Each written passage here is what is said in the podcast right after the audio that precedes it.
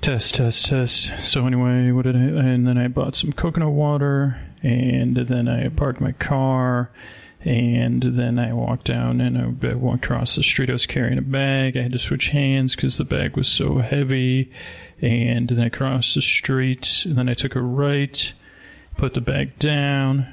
Okay. So who's tired from the uh, the week? Who's who's ready to fall asleep right away?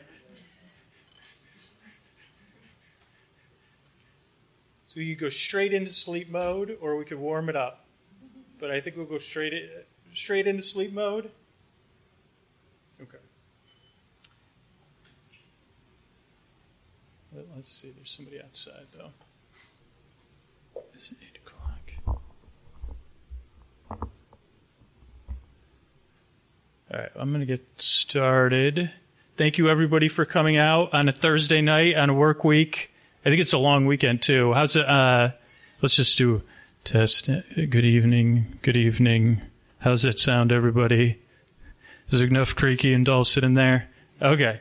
Uh, I want to thank uh, Patricia and everyone at Phoenix for hosting us. Thank you so much. Uh, if you're looking for a co-working space, this is an amazing space, uh, and there's like uh, studios in the back and everything. Uh, but yeah, let's just let's just get into it. Everybody get comfortable. I'll try to get comfortable. Um, I don't have the theme music though. Uh, ladies and gentlemen, boys and girls, and friends beyond the binary, it's time for the podcaster who's going to be keeping time on a pink rubber clock. Uh, and believe me, some part of my brain will be worrying about it, but the rest of me will be here trying to keep that part of my brain and the rest of you calm because it's time for Sleep With Me, the podcast that puts you to sleep. And we do it with a bedtime story. Oh, wait, do, should I start with the credits or should I? Uh, well, we do it with a bedtime story. Tonight will be a live bedtime story, and I'll be here in your ears in a different way than normal uh, for some of you, and maybe this is your first time listening. Uh, Sleep with Me is made possible by the hard work of uh, Chris Posty Posterson from Sounds Like an Earful Studios, Carl W. They both edit episodes. Chris does our theme music. Scotty and Jennifer and Kenny are on our honor on our artwork. Uh, what, who else? Eric and the team at Astound are on our website. Jonathan Mann is our uh, mystery bard. He's on our lullabies. Uh, we have we have a listener Facebook group. I want to thank the moderators.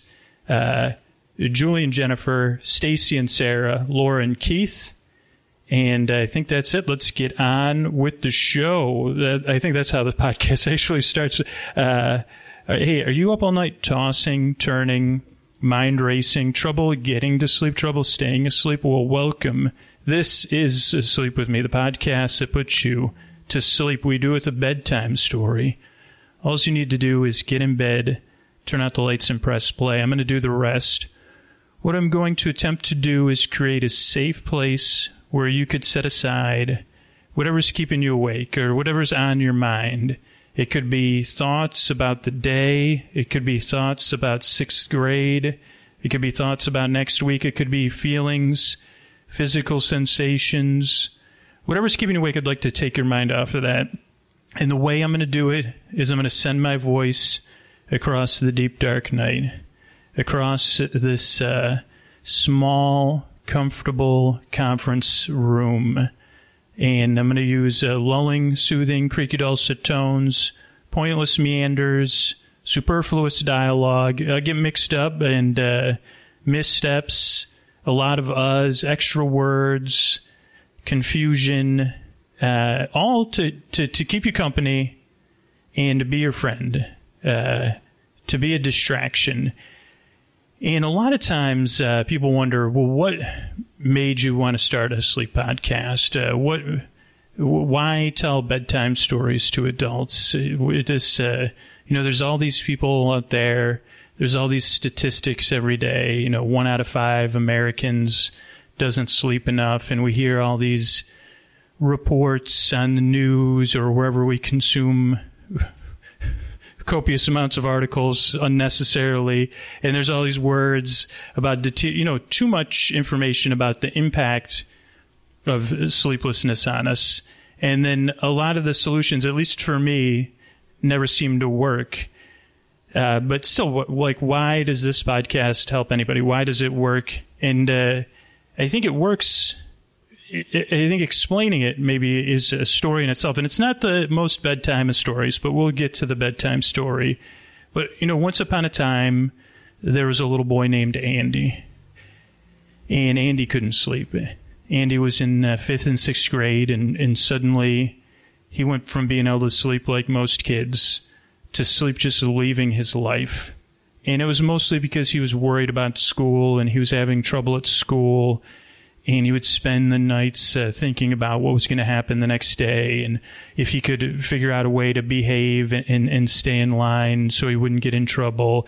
And then he would worry about being tired and, and you know then he would worry about the whole well if i'm thinking about falling asleep how, how am i ever going to fall asleep? And and it would go on and, and on and on and on and on and Andy's parents and the other teachers and, and all the other adults in his life, they started to notice. They said, you know, why can't you sleep? It's, I, I don't know. Uh, well, why don't you try thinking of something nice? And that didn't work. And I said, well, why don't you try drinking some warm milk? And that didn't work. And he said, well, why, you know, try breathing. If you try to focus on your breath instead of worrying about school, you'll be able to sleep. And none of these things helped. They just uh, made Andy feel more alone. Like, I guess I have to deal with this on my own. I guess nobody gets it. And it was lonely. And, and I'm sure if you're here, you can identify with that or someone in your life can. And it was isolating. I, Andy shared a room with his brother just feet away, but it, it still felt like, uh, it just, just this lonely plane, this endless plane to walk at night and uh, it really wore Andy down. And then he was at recess, and he was playing on the the domed. They used to have these these domes. Now they're made of rope. I think back then they were made of metal, and uh, you could climb on them. And his classmates said, uh, "What's you know you can't sleep." Uh, you know what my older brother does? He listens to this comedy radio show on Sunday nights called Dr. Demento. And got a Dr. Demento fan here. And, uh, tuned in. And it was on Sunday nights from 9 to 11. And when you're in fifth grade and you're staying up from 9 to 11, it feels dangerous and rebellious. And even though this was on radio, there was something that felt illicit in this comedy and these parody songs and Weird Al and people singing about fish heads, roly poly fish heads. And Andy would sit there and he felt like he was a part of something. And he felt like someone was there, sitting there with him, like a friend. And he never fell asleep. Uh, but he, he felt good. He, he wasn't worrying about school. And this show swept him away for a few hours.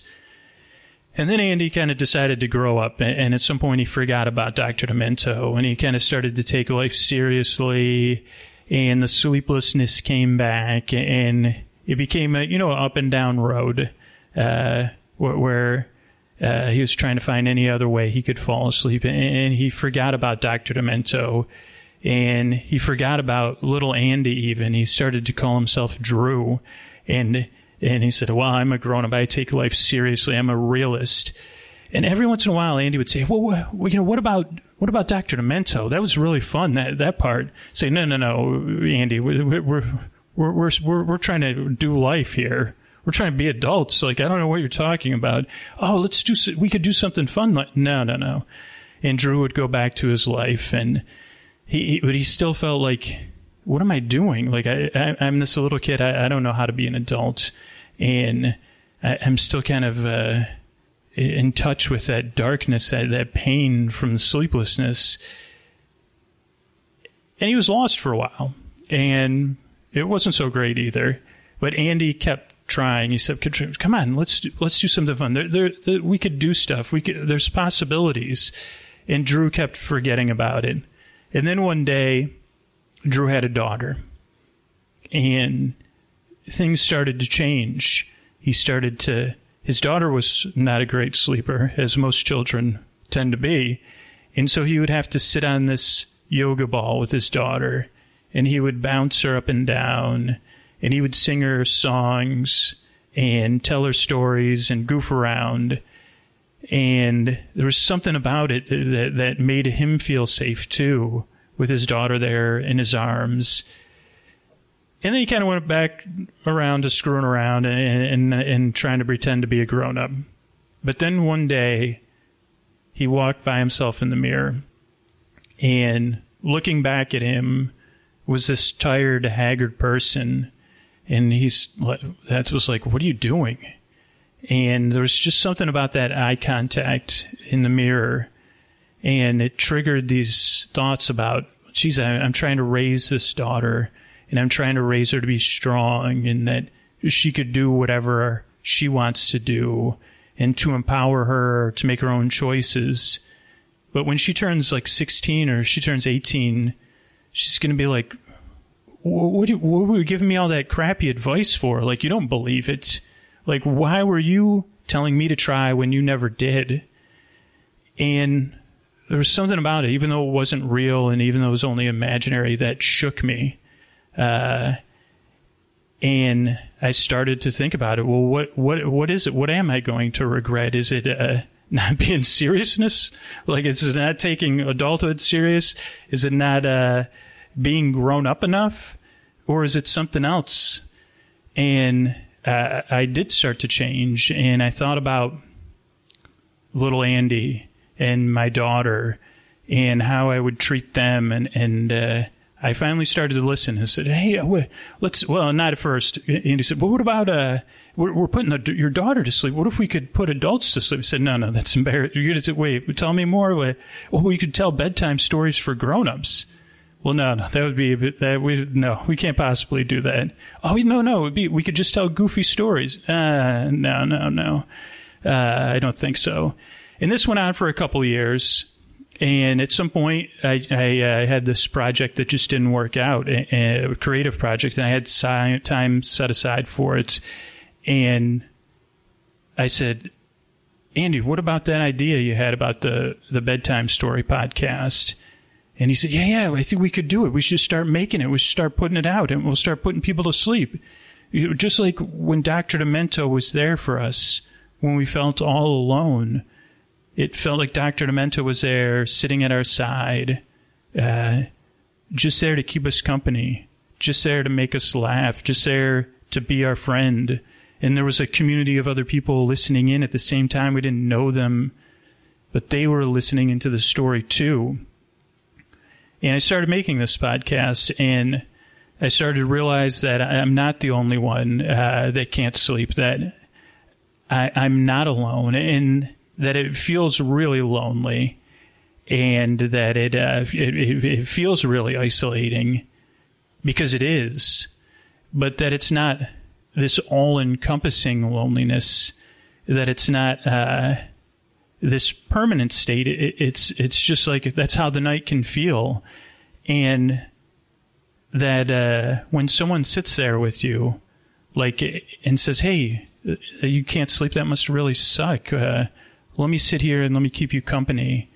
Let me take your mind off of stuff. Uh, that's a lot different than when the adult said, well, just drink some milk. Like, what's wrong? What do you mean you can't sleep? There must be something wrong with the way you think or the way you're dealing with it. Uh, no, it sucks. And sometimes we just want someone to be there. Sometimes we just want someone to distract us. And that's kind of what I've tried to do with the podcast is uh, to uh, to to to do that and and uh, uh, the way I do it is I send my voice across the deep dark night, the lulling, soothing, creaky, dulcet tones, the pointless meanders, the superfluous tangents. And in a weird way, what I've learned by making the show is that uh, uh, you can go back and you can revisit things and you can uh, take a look at the past and you can revisit it with this softness and uh, it, it, got me thinking like about one thing is uh, that's hard for me even as an adult now, is my hair. Like, like I don't know how many people regularly listen to podcasts, but I, I don't have human hair. Like I was born with uh, something, and you can see it. I've let it grow out just for just for tonight, just for this show. But I have uh, something more akin to fur. I have no natural parts, and uh, my dad always said, "Dude, you, well, you you have animal fur. You you don't have hair." And first, when I was a little kid, I had a bowl cut, which uh, which I think was the easiest way to cut kids' hair at the time. But my hair is like so straight and so thin that it would just fall down and they would just cut cut it along my bangs and then cut it along the back of my head and uh, it, for for a kid in grammar school that's not too bad but uh, once once you get into the prepubescent ages uh, haircuts become a different story and, and so as I started to hit puberty I started to be like well what the hell am I going to do about this hair and I, I, embarked on a lot of experiments. I tried to force parts on the left and the right. I tried to force some middle parts. I tried different, like, uh, shaving my head. I tried to, it was a failed experiment at greasing my hair. Uh, what, what, was some other, um, at one point, uh, a couple of my classmates were like, you can't, you got to stop with the grease. Like, it's too much. It, so I tried all these different haircuts and, and nothing ever worked. And I remember a group of my friends and I, we would go to this barber, Frank the Barber, and Frank would cut everybody's hair. And most of my friends had pretty good hair. Most of my siblings had pretty good hair. So for me, it was always like this tense situation. I would go in to get the haircut and I'd be like, you know, when people say, what is the definition of insanity or whatever is like repeating the same thing and expecting different results. Like I had a haircut insanity because every time I would go in, I'd be like, okay, if I just, if, if, this is going to be the time that Frank gets it right, th- this is going to be the one where he, he, like, I really finally get a good haircut. And it would never happen. And Frank was actually like a very, uh, demonstrative barber. He would, he would be yelling and he, he, he had this, uh, he had very curly hair, which this was the 80s. And, and I mean, that was, I guess it was an acceptable hairstyle back then. And, uh, I, am not sure if it was natural or perm, but, but he, uh, he would be yelling about my cowlicks and he'd be talking about how my hair was impossible. And then one time, I, don't know if I was in like seventh or eighth grade. It might, it might have even been in high school. Uh, Frank, he kind of tried to take this fatherly role with me and he was cutting my hair and he, you know, most of the time I'd, it was like a shared delusion. He would pretend to, to try to cut my hair and I would be like, huh, yeah, yeah, like look in the mirror and I would try not to, and then I'd be like, oh, great, this is a great job. And then I'd just get home. I'd be like, okay, oh well, maybe next time. And I would fantasize about having this rocking haircut. Uh, but this time something changed in Frank and he said, uh, he, he said he got close to me and he said, uh, you know what I think we should do? I think you should grow your hair out, and I think we should give you a perm. And I, I was like, wait, wait, what? And he, he was like, yeah, yeah. He goes, this will get rid of all this straightness. He was, he hated how straight my hair was. He hate, like I said, he hated the cowlicks because he'd be cutting it and they'd be sticking up even as he was doing it. And he said, and he must have known from the look in my face that I was like, this, uh, even I know this is a bad idea. But he said, no, no, no, it'll only be curly for a little while and then it'll, the curls will die down. And he goes, and you'll have a nice wavy head of hair. And I sat there and I could tell he was being genuine, like that he wanted to help, that he wanted to, to give me this hair like his, I guess. And, and he seemed like a confident guy. He seemed pretty happy. He was always smiling. And, uh, he, you know, he, he was, it was his shop and I said, okay, let me think about it and, and go home. And, and I was like, what is, what, is this a good idea? I mean, he's an adult. I'm I'm a kid. I, I mean, is this some sort of hope he's giving me? And then this little part of my brain like tapped me on the shoulder and was like, uh, dude, like, look at his hair and then imagine it on you. Like, is it, it doesn't work. Like, there's no way you could do it. it like, you're not, you know, you're not tight and curly like him. You're, it's just not a thing. And I said, okay, okay. But it was like a day. I said, okay, next time I went, I said, no, Frank, I don't want a perm. I don't want to talk about it.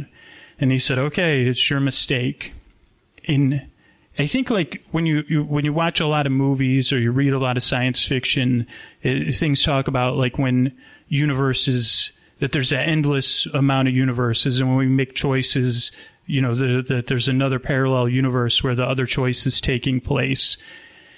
And this has just been this thing running it. I said, what if I had said yes? Like, what would my life have been like if I had said yes, Frank? Give me a perm I want to per, and, and, by the way, perm is kind of fallen out of parlance. Uh, like, uh, uh this was actually the, the, at CVS perm kits are going very well. This is a perm kit for permanent. I, I think that's what it stands for. Uh, precisely right by Ogilvie. And this one says it has uh, new smell, new fresh scent. And anyone that's parent ever got a perm, you can still smell the perm smell through the box. Uh, but so, uh, but I, I always wondered. I said, well, geez, Frank, what if I had said yes to Frank? What if I had said yes to getting this perm? Uh, would my life have turned out differently? And so, like, I, I don't know. I, I couldn't stop thinking about it. I got obsessed about it and I started driving by particle accelerators and I started going on the internet into, you know, the deep web and I was looking up, you know, is it like magic people that actually believe in Matt. And I said, I started to contact these people and I started to tell them, I said, well, I want to, I, I need to go back. I need to try to figure this out. Like, uh, I need, I, I want to see if I could get back to this alternative reality and see what my life would be like with a perm. And most of the theoretical physicists were like, "This is a terrible idea. Like, don't you uh, do you understand anything about physics or something?" And I said, "No, no, I understand. Like, I'm trying to figure out what my life would be like." And they said, "Well, why don't you just get a perm now?" And I said, "You don't understand. The damage is already done. Like, like I want to get back to before." And they said it's a bad idea. Even if it was possible, we don't recommend it. And then I went and uh, and met with like women stirring you know, eye of nude and things. And I said, what about, you know, what do you think? You know, let's look in this cauldron and see. And they said, no, no, no, it, it pretends bad things. Like, don't do it. And I stuck my head in the cauldron. Then I stuck my head in a particle accelerator. And then I lied in bed one day and I started to think and I started to just, I, I said, let's go take this one step. Like, where would I start with this? Life with a perm. Like if I could kick it off, would I kick it off at 16? Like where would I start? And when you think about the power of this podcast, the power of healing, I said, well, maybe I should go back and I should heal something. And so I thought about the first time I really had trouble at school, uh, was in first grade and my teacher was Sister Iron. And this one day, Sister Iron had us, uh, making our own flashcards uh, with uh, those things like the cards and, and glue, and we were cutting things out. And you know, I, I, I like at that school was known as Mr. Messy because I was so messy. So already I was having trouble with the glue and gluing the pictures on the flashcards, and we were doing a stack of them. And then we were supposed to put them in these plastic sandwich bags. And I don't know what I was doing, but I was sitting there and I was putting the, the cards in order, and then I was putting them in this sandwich bag, and something came over me. And, and I guess as a kid, I watched like way too many cartoons. So I was like thinking of cartoons and when people blow things up and they keep blowing and it gets bigger and bigger and bigger. And so I, I, I was overcome with this childhood curiosity. So I started blowing up the plastic sandwich bag and blowing it and blowing it. And then I guess I just, and this is with the cards in there, and I smash the bag.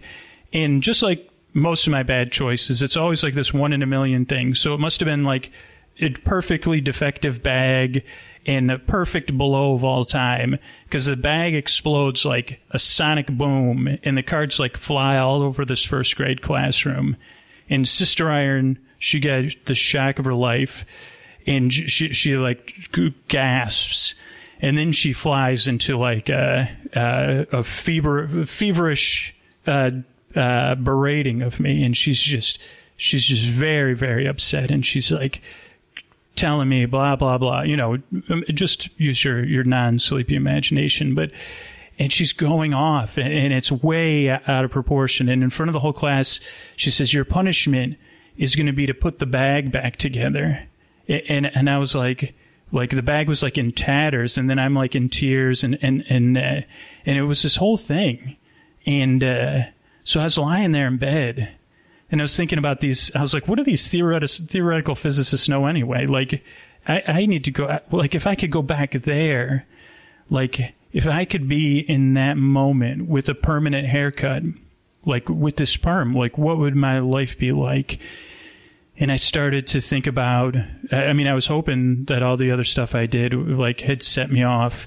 And I started to sink in and I started to kind of let the power of the podcast, the power of the cauldron, the power of the particle accelerators carry me into that classroom.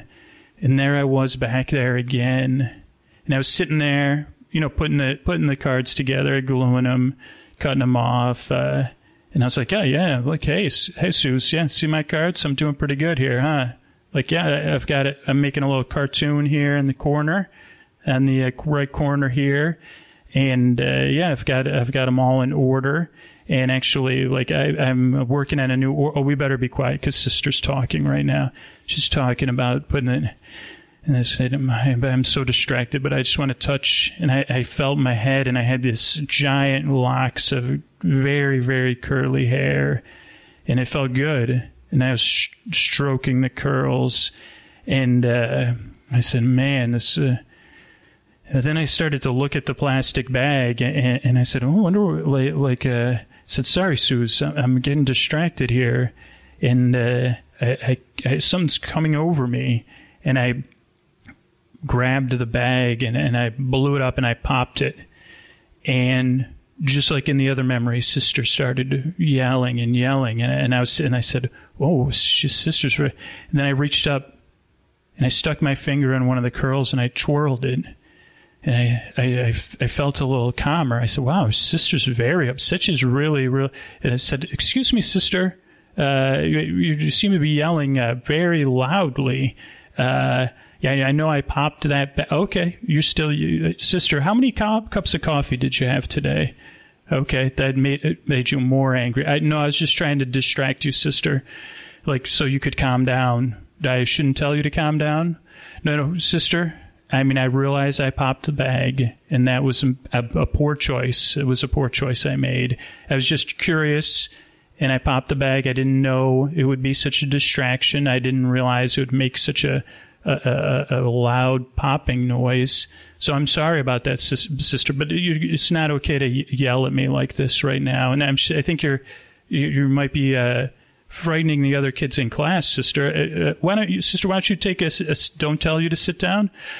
Okay, sister. Um, class, why don't, why does everybody else put their heads down and take a breath? Uh, uh, sister, uh, I, am I'm, I'm just a first grader here, and I'm just telling you I accidentally popped this bag, and it was a mistake. And I, actually, sister, I'm willing to accept the consequences for my. So the consequences would be to put the bag back together. Okay, sister. Uh, let me. You want me to reassemble a plastic bag with scotch, like scotch tape? Okay. Well, sister, just let me, if you don't mind if I put a whole couple holes in your argument, but uh, taking the tape to reassemble a plastic bag has a couple possible downsides. One, if I did a really good job, the inside of the bag would be sticky and it would ruin my flashcards. And if I did a bad job, the outside of the bag would be sticky and r- stick to everything else at my desk. Also, sister, I don't know if you've been tracking me at this school, but as soon as I'm done with these flashcards, they're either going to go in my desk or my backpack and they're going to be covered in milk or candy or juice within the next like 25 minutes. So I don't think the, ba- the bag's not going to help anyway. Also, I don't know if this is a cost efficiency issue, but the bag, scotch tape costs more than plastic bag. Okay. Yeah, you know, sister, I, I don't know if you're trying to, I, I realize maybe you're trying to make an example of me, and I'm trying to make an example here. It's just sister. Okay, sister's going to sit down and look out the window. That's a good idea, sister. Okay, class. Um, uh, that was pretty intense, huh? Uh, class, I'm sorry I popped that bag. It was uh, something came over me. It made a pretty loud noise. I don't know. Did it frighten anybody? Oh, Willie, if oh no, you were looking at the birds. Okay, Did, yeah, it was a bad idea, and I, and I and I, as I said to sister, it was wrong. It really uh, interrupted class time, and now we're just going to wait for recess here. Everybody, put your heads on your desk. And we just washed our desks this morning, so they have that clean school desk smell. So go ahead and smell your desk and breathe it in. There's that, that, that nice humidity of uh, your face on the desk. Yeah, that's that's pretty good. Okay, and uh, and so I guess that would be like one of the memories I would go back and fix. But then I started thinking about this idea from the physicists of butterfly wings, and I started to realize that I was I was caught in this memory. And so the next thing I knew, I was sitting out outside at a recess, and I was sitting there, and I was I was actually like you know poofing my curls, like recovering. I said, man, this feels, that was intense with the sister yelling, holy mackerel. And then some of my classmates started to come over. I said, hey guys, yeah, I'm just sitting on the, yeah, I'm just puffing my curls. That was pretty rough. Sister was screaming. And, uh, sorry about that. I should, I guess I triggered her, but it's not okay for her to yell at us like that, right? It's not, right? Well, you're glad I, well, you're glad I t- stood up to her. Oh, hey, what's up? What are you in kindergarten? you know, the kindergartners, that teacher is the best. Oh, she's not the best. You know, do you want me to talk to your teacher? Uh, and you're in third grade. Your teacher yelled at you. Okay. Well, there's a lot of yelling going on at this school. There's like, uh, okay. No, no, I just told the teacher, I said it's not accept. You just, it's, I, I, think it's called assertiveness. I don't know. I'm just a first grader. What, what do I know? Like, uh, but you just say, well, there's also how to apologize. That's important too. You just, oh, you want me to do it? What are you in? Uh, do you fourth graders? Do you even have recess right now? What are you doing? Oh, uh, no, you heard about what I did? No, no, no. I didn't. Uh, all I said was, please stop yelling, something like that. I don't know. I was. It was a. Mo- uh, hold on. Let me. Yeah. Well, I touched my hair and it just calmed me down. I think it's like. I think they might call that self-soothing or something. Or but I've never experienced it till today. It was good. Um, sixth graders, what are you doing out here? You're not. Wait, wait. Is this the whole school out here? What What are you guys doing? You heard about? You heard I'm ending school? No, no, no, no. I'm not ending school. I just said, Sister Iron, it's not okay to scream at kids. Right. No, no, no, not, not, not right. Like we're going to go back. We're never going to go back to school. No, no, no. I didn't. How did you get those signs that say that? What do you? No, no. Please don't turn over the trash cans. Please don't use the trash cans as drums. No, no. We've got to go back to school. It's just a matter of. It's just maintaining our boundaries. I can teach you guys this right now today when we don't go back to school ever again. No, no. Okay. Oh boy. Uh, this could be the butterfly wings uh, and then these, so then this, all these kids were gathered in, in, in the playground. And I, they said, what are we going to do next? And we're never going back to school. And I said, well, we should probably go back to school at some point. And they, they, they said, well, it's March. And I, they said, where are we going to march? And I said, well, like the closest place I know about is Burger King. So I said, we're marching on Burger King.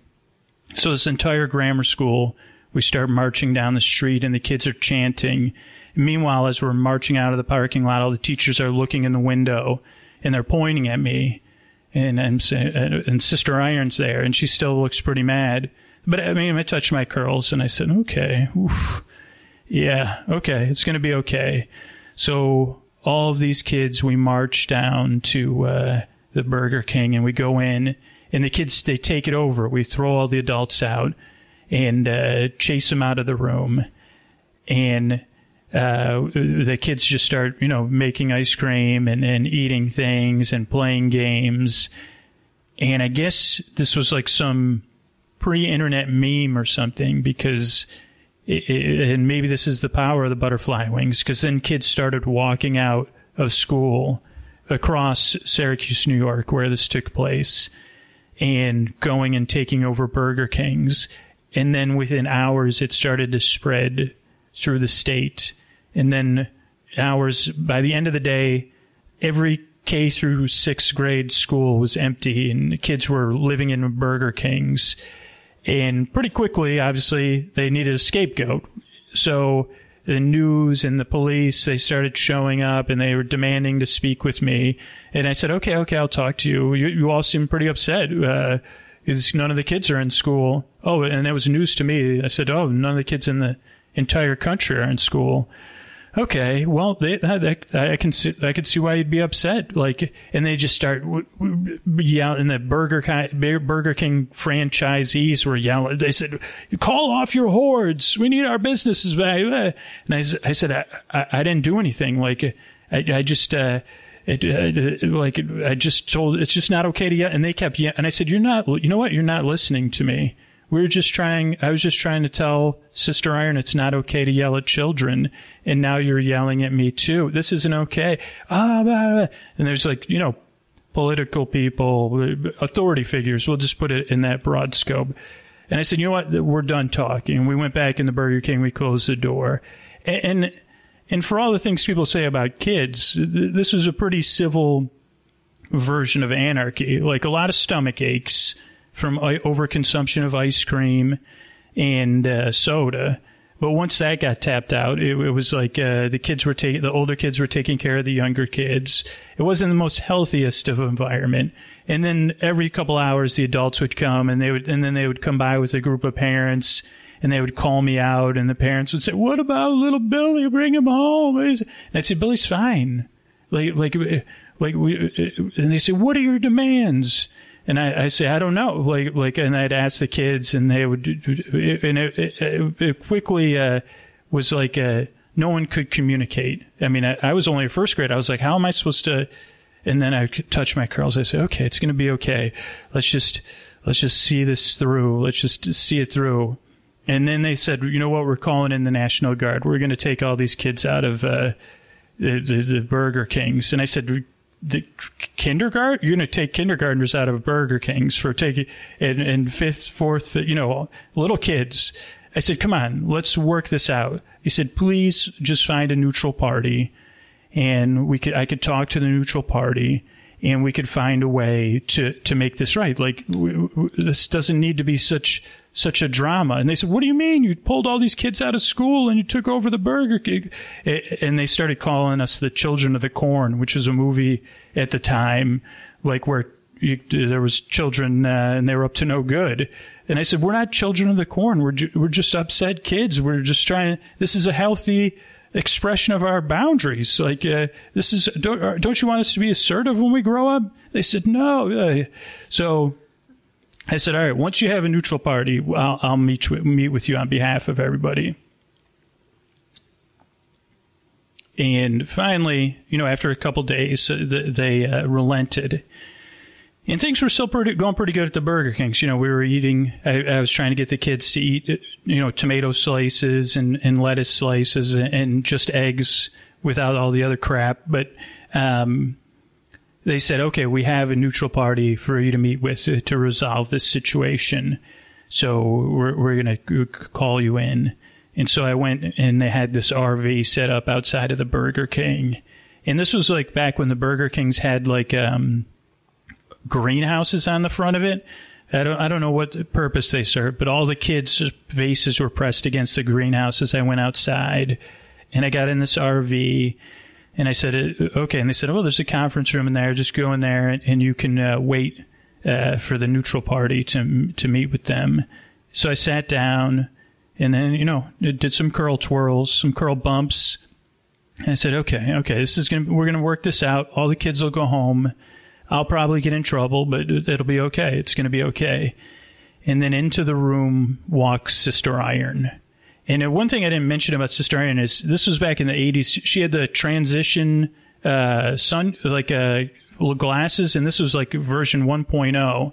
So she came in from the outside in her sunglasses, her glasses were still in sunglass mode, which I found always found very intimidating when teachers had that. I don't know why. So I was already on intimidation mode. But then she sat down across from me and I said, leave us alone. We'll, we'll figure this out. And I said, sister, I'm sorry again. Like, uh, I don't know. And she said, you know what? I'm sorry. Like, she goes, I lost my temper. She goes, I have other stuff going on. And she goes, I really went off on you. And I go, you know what? I shouldn't have popped the bag. And she goes, well, you know what? I shouldn't have yelled at you because you're a kid. And I said, well, thank you, sister. Like, I think I can work, work something out. And she goes, but there's something strange about this. And I said, what do you mean, sister? And she said, well, after I started looking out the window, I started replaying everything that was happening over and over again. And she goes, uh, the way you were talking to me and uh, the words you were using, the way you were standing up to me. She goes, she goes, it was like I had deja vu. She goes, it, it was like, she goes, Ch- children don't talk like that. There's just something off. And I said, no, no, sister. I said, I just, I was just trying to help you, you know, with, a, it's a little interpersonal manage. I go, I'm not an expert. I'm, I'm just a kid, sister. I'm just, just didn't want to be yelled at, I guess. And she goes, no, it was, it's something else. And she goes, you know, what kind of child is allowed to chemically alter their hair at first grade? And I said, I, I, just, I said, I don't know, sister. And she, she said, she goes, that's what it is. She goes, there's something in your hair. She goes, something ominous. And she goes, she started, you know, just like a sister. She said, she, you know, she started saying, "Oh, demonada," oh, and I said, I said, sister, I'm not evil. Like, like this, I, I was just standing up to you. And then she started yelling, like she, like she said, "Oh, this is a." She goes, "I," and and you know, quoting quoting stuff that wasn't even accurate. I said, "Sister, you're taking that out of context," you know. Uh, anyway, but so I left. I said, you know what? I'm not going to be treated like this. My hair and my eye are not evil, and my hair is very calming, and I can even gently wave it and rub it like this.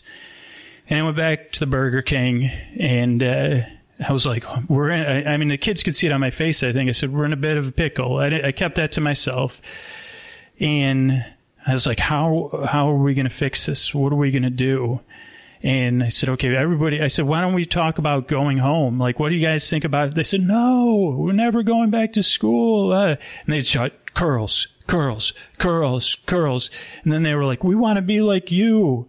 And they, they'd, they'd sent out other kids. And I guess this had gone on citywide and they had, uh, burgled, uh, home perm kits from stores everywhere off all of the shelves, especially the CVS in Alameda, because they only had one in stock. It could be still going on, but so they had all these perm kits and they said, we want to, and I said, no, no, I said, you cannot give yourselves perms like this, like this is going to be, I'll definitely be in trouble.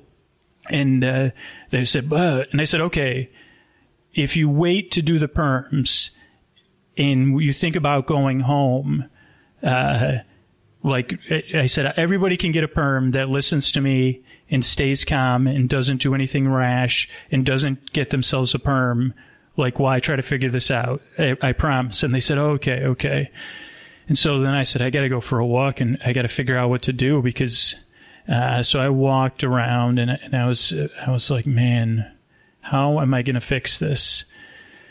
And uh, I mean, every time I got down, I just okay, whew, feels good. I twang. If you if you I've never had it, it felt good to finally be able to twang a curl, and then say, oh yeah. And and then I was walking not that far from the Burger King, and I heard this crying. It was a man's crying, like a weeping. And I went over, and there was this guy kind of sitting there and I said, Sir, are you okay? And he said, Oh, no, no, everything's gone. It's, it's all gone. It's, it's terrible. And I said, what, well, what's the matter, sir? Sir, let me help you. Uh, he said, Oh, there's nothing, nothing you could do to help me. And I said, uh, well, yeah, yeah. I said, here, come here. Like, uh, stand up. Let's go sit on this bench here and, and we'll sit. And then there, I looked at him and, it, and there was something off about him. Like, and I couldn't quite put my finger on it. And I said, uh, "Yes, sir. Like, tell me, tell me what's happening." He said, have, "He goes, I've lost everything." He goes, "My business, my friends, my reputation." And I said, "Oh no." And then I know, then I figured out was wrong is that he had a, he was like a 55 year old guy and he had a, a bowl cut and it, it didn't look right on him. It was like this thin, limp hair like just flat against his head. And I said, man, I've never, no offense, but I've never seen a worse haircut on, on, on somebody in my whole life. And he was like, have you looked in the mirror? He goes, you got a permanent perm. And I said, I actually I haven't looked in the mirror. And then I said, but if, I don't care. Like I, I rubbed my curls again.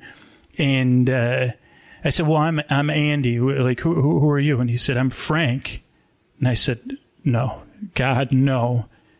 And I said, Frank the barber. And he said, Frank the barber. And I said, what, what, what, what are you doing here? What happened? And he said, he goes, I don't know. He said, I had this successful business. Everything was going good. And I felt like my life was in order. And he said, one day I was cutting this woman's hair and it, it wasn't going well.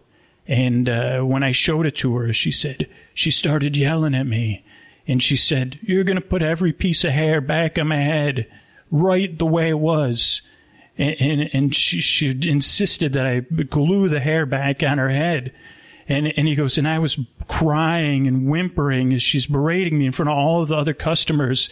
And, she's just yelling. And I said, Frank, that sounds terrible. I, said, "Was this a was this a nun?" And he goes, "Yes." I said, "Okay, that makes sense." Like, uh, and I said, uh, w- w- "Don't you have like a bad haircut speech ready to go for every?" I go, "I've heard it before." Oh, don't worry. He goes, "Yeah, yeah." Oh, just get home, give it a couple days, look at it in the mirror. It's going to grow back. It'll be look great in a two. And I said, "Why didn't you tell her your bad haircut speech?"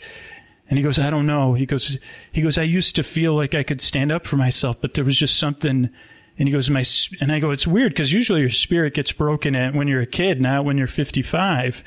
And he goes, but that's it. He goes, that's it. He goes, my partners left me. My customers refused to get their hair cut with me ever again. And he goes, and this has just happened in the past three days. And I said, yeah, I be- believe me, I believe it. And then he put his head on my shoulder and he kept crying. And I said, poor Frank. And uh, then I, you know, I touched it and I pushed the curls and I thought about it and I said, oh boy, this is like one of these, again, where the universe is part kind of thing. And I, and I said, well, hmm. I said, listen, Frank, it's been good seeing you. It sounds like you've had a rough time, but I got a Burger King full of kids to get through, get, get these kids back home. And he go, And then he says, it just seems like this isn't the way things should be and it got me. And I said, "Oh man!"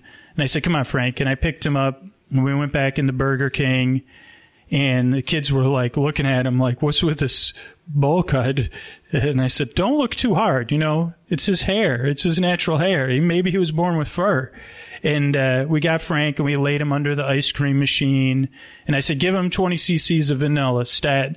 And we poured ice cream in his mouth and the kids danced around Frank, and then I had some ice cream.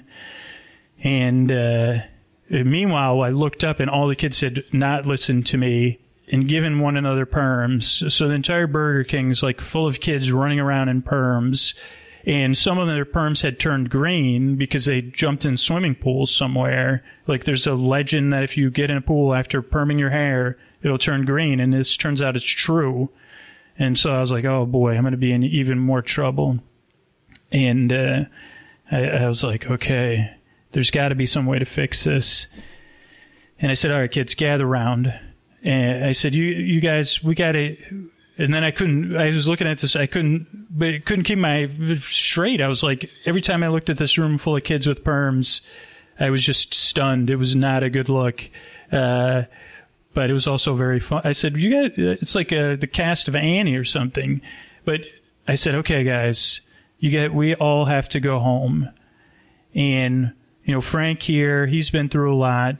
You've all been through a lot. Your parents miss you, and I'm sure there's some part of you that misses your parents, or wherever you call home, something that you miss. Maybe it's a blanket. Maybe it's your bed Maybe it's a, a stuffed animal. Maybe it's a radio you listen to. And it, I want you to go home. I want you to think about this thing you miss and think about going back home and enjoying it and, and that uh, your family will be there uh, and, and they'll be glad to see you. And, you know, we, we do have to go to school. It sucks. It does. Uh, but I, I want you all to remember what it feels like. Everybody go ahead and run your hand through your curls. Uh, some of you did a pretty terrible job on your perms, by the way, but run your hands through it. Because when I think about curls, I think about potential energy. I think about it being wound up and ready to sprung or something. And I don't know. I, I didn't study physics, kids, but feel the feel the buoyancy, feel it lifting you. And I want you to remember that. I want you to remember that even when you don't have curls, the potential energy is still there. It's spiraling in your heads and it's there to comfort you. And when you need to have some comfort, if a teacher, and you could say, you know what, it's not okay to yell at me. And if you need that extra reassurance, I just want you to touch your curls. And they might not be there, but they will be. And meanwhile, Frank's crying next to me. And, uh, the kids were kind of like, okay. And I, I think a lot of them wanted to go home and they started to talk about the things they missed. And then I said, okay, kids, like, uh, you're going to have to avert your eyes. And I said, Frank, are you ready? And he said, for what? And then I touched our hairs together and Frank started to spiral. And there was like this bright, flashing, powerful light. And he started to spin inside my curls and uh, you know the universe has started to spin. There was probably I don't know if there was thunder and lightning, uh, and Frank started to float away, and I started to float away, and then you know just like in '80s movies, our hairs were returned to our heads, and we were returned to our proper places, and I was returned to my bed there, and I was lying there, and I reached up and I touched my fur, and I said, okay. At least I don't have a bowl cut right now. I have fur, but I could feel the, the power of the curls there and I could feel it reassuring me. And I did feel something move. I did feel the butterfly wings uh, from the past that uh, while, you know, in one universe I totally created anarchy and, and mayhem, in mine, I said, wait a second, yeah, if I can remember it's okay to be want to be treated with dignity and respect, that I deserve it, and that I'm just a first grader, uh, I'll be okay.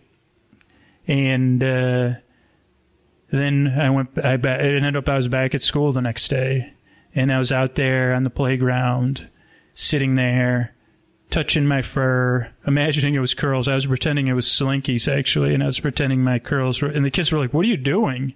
And I said, "Well, I'm pretending my curls are slinkies." And they said, "You don't have curls. Quit being weird." And I said, "Well, it's okay. You know what? I'm just enjoying myself." And then I looked up, and Sister Iron walked out of the door, and she was carrying a box with her things in it, and uh, she looked at me and she said, "You know what? I'm sorry. I've decided I, I, I don't want to teach children anymore." And she walked off. And then, not two minutes later, Frank the barber walks out, and he winks at me, and then he goes bump. He does like this curl bump bump, and then he strolls off like happy as a clam.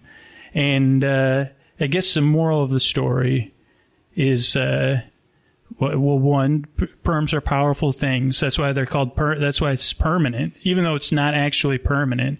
Uh, and you know that sometimes you can go back and you could take a ponder and you could take a trip into a, another universe and you know you can't totally change things uh, but but you, you, can make a little bit of a difference um, and that's the end of the story. But I've I found out the last live show that I should keep talking in a way to try to help people come back to Earth that are sleeping or totally chilled out. Uh, so I'm glad everybody came by tonight. And then as I try to uh, warm it back up, uh, I'll uh, um, I can do a quick Q and A if anybody has any questions.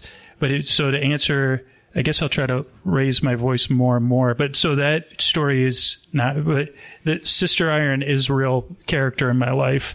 Uh, so that if that, in case that question comes up, um, and then if anybody wants a version of this show as people start to wake up and return to the world, uh, you can email me or let me know on social media. Um, uh, my what's my email? Oh, you can just go to sleepwithmepodcast.com and the contact page because I think this should be all recorded. Uh, so I can email you a copy of the show. But thank you for coming. Um, and if anybody has any questions, I'm happy to answer them because uh, we got a few minutes. Uh, is everybody awake?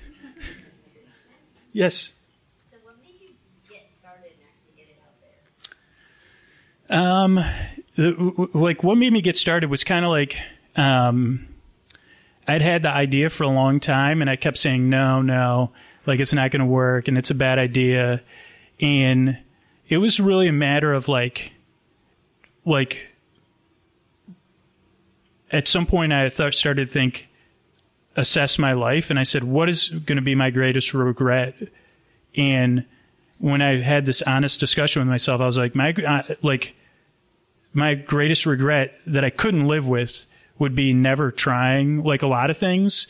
Um, and this just happened to be the one that uh, when I made that realization was not that far where I was like, oh, wait a second. Like I keep shooting this idea down. Like, why don't I try? And, and it was also on the tails of like, I had another creative project that totally blew up. And when that blew up, that part of me, that little kid part of me was like, Hey, let's make that podcast. And I was like, okay, let's just do it. Like, so it was like not overthinking it too.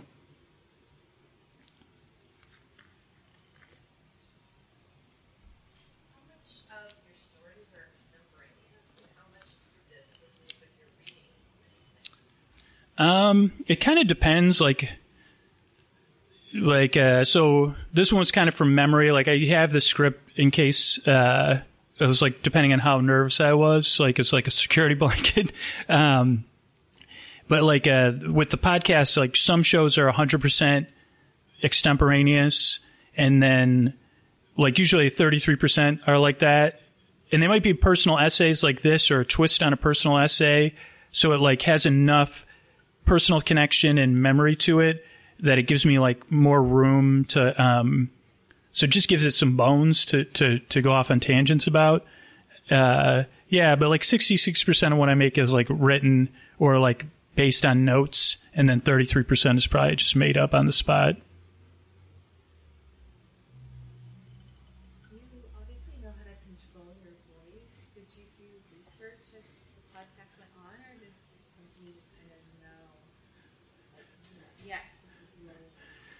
Yeah, I think it was like um, when I when I first started, it sounded a lot different. Like because I was really nervous and I was like I had performance anxiety, so like I think I was like overcompensating.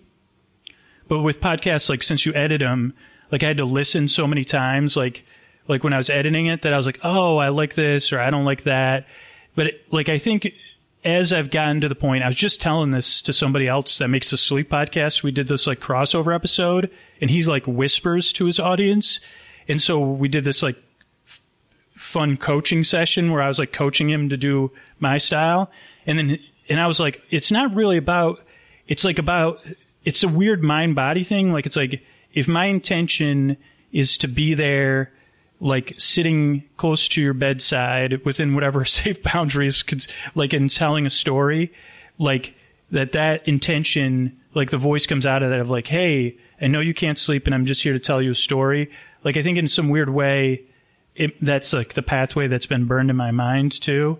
Um, so yeah, could just kind of experimentation and then like, and then early on people telling me stuff that didn't work. Like people be like, I used to sing for a while. Like every once in a while, I'd just like bust into a song in the middle of it. And people were like, that wakes me up. Or like, if you do this, it wakes me up. And then I'd be like, oh, okay. So then I just like would fold that into the show.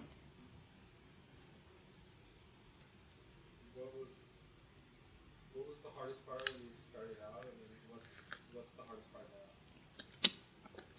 now? Um, I guess like this, in a weird way, it's the same, like, and this is only for me. I don't think this might be for everybody, but I've always found for me, the biggest obstacle, and this isn't in a negative way, is myself, like, or my thinking, like my negative thinking. Um, so when I first started out, I think it was like, it was actually like I, I was like, I'm going to make this show for two years no matter what. Like that was like my goal. And that was actually like really worked well. Um, but it was just like managing the expectations. Like, is this going to work out? Is anybody listening? Does it put anybody to sleep? Does anybody care? Uh, but it was really just about, I think it's still the same. It's like managing my internal critic of like, this is like, oh, this isn't working or, oh, like, like, like take that just wants to keep me from doing it, like wants to keep me from being vulnerable and is like, oh, this isn't worth it or, oh, like you what you do, you know, just like negative self talk or whatever, um, is still like where I have to be like, you know what, it is worth it. Like, this is what I want to do or look at it, it's helping people. Like, uh, why wouldn't I do it? Like, so, uh, yeah, does that answer that question? Any, uh,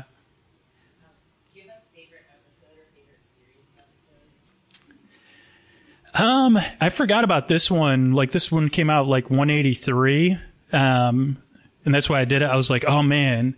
But I think my favorite, like for me, when an episode's my favorite, it's like when I'm totally surprised. Like I sit down to record and I expect the recording to go one way or the story to go one way. And then I'm like shocked at how it turned out. So two of my favorites for that reason are Bird Bath, which was like supposed to be a guided meditation about a bird bath. And then I, when I was recording it, it was like really top heavy. Like I was like, it, it- structurally, it was like it, just a lot of filler at the top, but it was like good filler to put people to sleep. But I was like, how am I going to get to the, how am I, how am I going to ever end this? And I just kept trying to go back to the image of the bird in the bath and then this story of, uh, developed out of it. But I don't know where the story came from. Like it was like, I don't know if it's collective unconscious or my imagination, but the story, like I was watching it and describing it and it got me to the end. And then another one was, um, more recently, um, interview with Jenny, the username generator. And, and I like interviewed this username generator and she just, the way she was like, again, I was like asking these questions and the answers were coming back and I'm like, who the hell's answering these questions? Like, what? And I'm like, that's exactly what a username generator would say. Like, uh, like, so, but in an, so when I'm surprised and then like, um, I don't know, some of the characters I love, like, like I spend so much time with them. So like Nuns in Space now is like, I'm spending a lot of time with Stan, uh, or the girl that lived in the theme park. So like when I spend like every week with characters, I like develop a relationship with them. So any of those, like I just have like personal relationship. Might not be, might not be the most healthy thing, but, um, So obviously you're a really great storyteller, um, and I'm a huge fan of the podcast. But I was wondering if you thought if you're doing any other kind of like collaborations. I know you talked about with other podcasts, but any other projects, and have you ever thought about like doing taking this to another medium, like an animation or anything like that, or just sticking with the podcast? Yeah, I, I mean, the podcast is like still my main focus, and I d that is stuff I desire to do. Like, so I would love like the live show is one part of it, and like maybe something written is a, another part of it, and then yeah, like something like some of the characters. Like Lady Witchbeard would be one example. Like she was a character from a, a series I did like a couple years ago, where it's like I feel like she's so powerful that I would love to see her exist in another medium, like animation or live action or something. And and like it goes back to like like uh, I guess for me it's like okay, can I be patient or try to collaborate in small ways? Um, so it's definitely like on my wish list, like for sure, because it's like uh, yeah, it's like like I talked about the characters are being surprised. It's like when I have a relationship with the characters and then they start making their own choices independent of me, then I'm like, whoa, like, uh, you're really like your own per, I mean, in, in a fictional way, like your own person. And, and it's like, yeah, I would love to see them like through someone else's eyes, like, and like how they would, uh, yeah.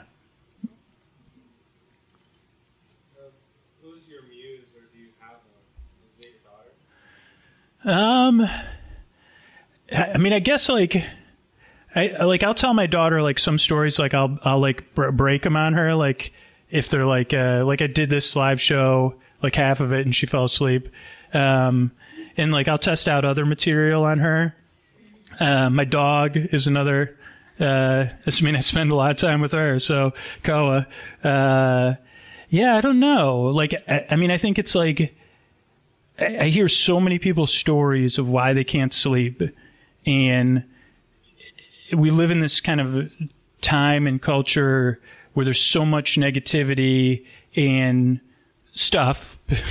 And I get I get I'm on the other side of it. I mean, I hear I hear all that stuff too, but like all these people share with me, I mean people here like even probably like why they can't sleep and their gratitude. And it's just humbling. And, and it's like it's also like it keeps it's it's like manna or whatever. It's like man, like uh like it's it's strange that to be in a non-therapeutic relationship and that almost every listener understands that it's a non-therapeutic relationship, but that it's like a like a shared experience. It's like, oh, I don't understand this particular situation you're in that I've never been in, but I can totally relate to it and the pain. And so that's another, I'd say that's probably my muse is like the relatability of uh, the freaking human condition or whatever, you know? The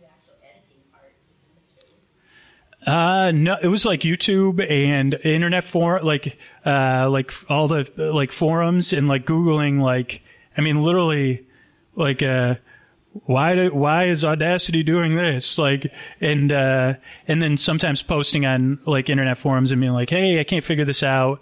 And it feels like the podcasting community, like there's two people from the podcasting community here, like, is like very supportive and, and like, um, I mean, across the board, it's like, oh, like everybody wants people to keep going and succeed and make new things and like, like lift up like a panoply of voices, like to be like, oh wow, we want to hear your perspectives and stuff. Yeah. I'm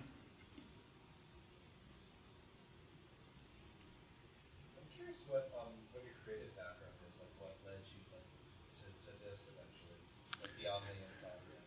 Daydream. I'm a full time daydreamer. Like, uh, I, that, I mean, like that's really like. I mean, I did like other writing, but not any, uh, nothing pay. Like, I mean, I would write short stories when I was a kid. That was like the really only positive attention I got when I was a kid. Um, and then as an adult, like doing that, and and then once I got once I kind of had that moment where I was like, what the hell am I doing with my life? Trying to be this, like, I don't know what it means to be a grown up or whatever. Like, I started just doing more writing, um, of like, oh, what is, it's very similar to the podcast of like, oh, what's this story or what is this, why am I interested in this person and what would the story be there? Um, but, uh, like I think I had a big issue with following through on projects, like most people do. Is like and- self criticism, being like, "Oh, this isn't any good." Like, what, you know, just throw it away, um, or over like rewriting things to death. Um, and then this podcast just happened to happen at the right time, I think, and that I was like, I think I was like resigned to be like, you know, I'm just going to see this out for a long time instead of expecting it. Instead of like waiting to see if it works, like be like, just make it for at least two years and, and then decide like what, like if I should keep making it. And then at two years, it was like so easy. Like I was like, okay, there's no, like I'm going to keep making this. Like, uh, and now it's like, all, all, right, right on the edge of five years, 700 episodes. So, um, and it's like, all right, I'm gonna keep going. Seems like you were looking for a medium and an outlet, and you found like all of a sudden you came upon the form that, that worked for the way you created. Yeah, I mean, I think that's interesting. Like, I think like the telling of the bedtime stories and of podcasting and like aligns with just how my brain works. And the nice thing about podcasts is because you're distributing it on the internet, like, uh, there's really no gatekeeper. And when you first start, you don't need it. Like if you're going to do it on radio, it'd be like, well, how many people are going to listen or, how, you know, how are we going to support this instead of just being like, I'm just going to do it and, and see. And that like, uh, I mean, cause there's literally podcasts about everything. And like if you, if, if there's like an interest like collecting stamps, there's probably like 150 podcasts about collecting stamps. So it's just cool because it's like, oh, you could just make it and uh, and see how it goes. And then, um, but I think for me it was a good fit. You're right. Yeah. Oh wait, I, I have a secret message that I wore tonight, and it's actually if someone could take a picture because it's like a another podcaster's. Sorry, I'm not getting naked, but this that was the more, real moral of the story. Stay strange. This is from a podcast called The Bright Sessions, uh, which if you haven't listened, it's like a audio drama podcast uh, about, um, and it just concluded, but it's uh, it, it's a fictional podcast. I don't want to describe it too much, but it's really, really good podcast. Yeah. Um, cool. Any other questions or? Thank you, thank you everybody for coming out. Let me know if you want um, a version of the show, and uh, keep in touch. Thank you.